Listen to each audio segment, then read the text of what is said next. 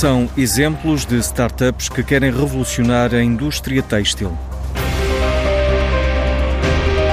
É a aliança entre uma das mais tradicionais e antigas indústrias nacionais e a inovação mais avançada que usa a inteligência artificial ou a blockchain, como é o caso da Montra, uma startup de Famalicão que desenvolveu uma tecnologia, uma espécie de ADN, que garante a autenticidade do produto ao longo de toda a cadeia de distribuição até chegar ao cliente final.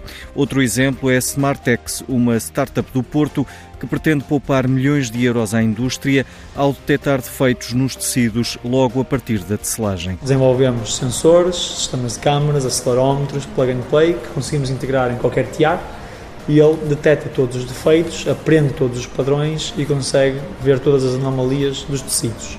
Como estamos eletronicamente conectados com o próprio tiar, podemos evitar a produção de defeitos logo desde o início, evitando assim milhões de euros em perdas, em tempo desperdiçado de produção, em mão de obra que muitas vezes não é 100% eficiente e também poupando o ambiente de toneladas de perda mensal numa empresa nível médio portuguesa. Gilberto Loureiro trabalhou numa fábrica têxtil em Barcelos, precisamente a detectar defeitos nos fios de tecelagem e foi daí que surgiu depois a solução. E o projeto começou logo pelo defeito mais difícil, como referiu ao jornalista Diogo Ferreira Nunes do Dinheiro Vivo. O chamado defeito de licra é o pesadelo da indústria atualmente, porque não há qualquer solução que se aproxime de sequer poder detectar, a não ser o olho humano, e mesmo este falha muitas vezes. E foi neste que nós começamos. Quando resolvemos este problema do defeito de licra, aí apresentaram-nos uma panóplia de outros defeitos que vêm depois deste o de traçadela, o de picadela de agulha. A ideia para a Smartec surgiu na faculdade com António Rocha, a que se juntou mais tarde Paulo Ribeiro. A startup está agora na China numa parceria com o Centro de Inovação da Lensing Fibers em Hong Kong. E para o gestor Jaime Quezado, os próximos fundos europeus devem continuar a aposta na inovação com apoios direcionados às startups. Em meados dos anos 80, Portugal aderiu à então Comunidade Económica Europeia e sinalizou aquilo que viria a ser a transferência acumulada neste período de um considerável montante de financiamento.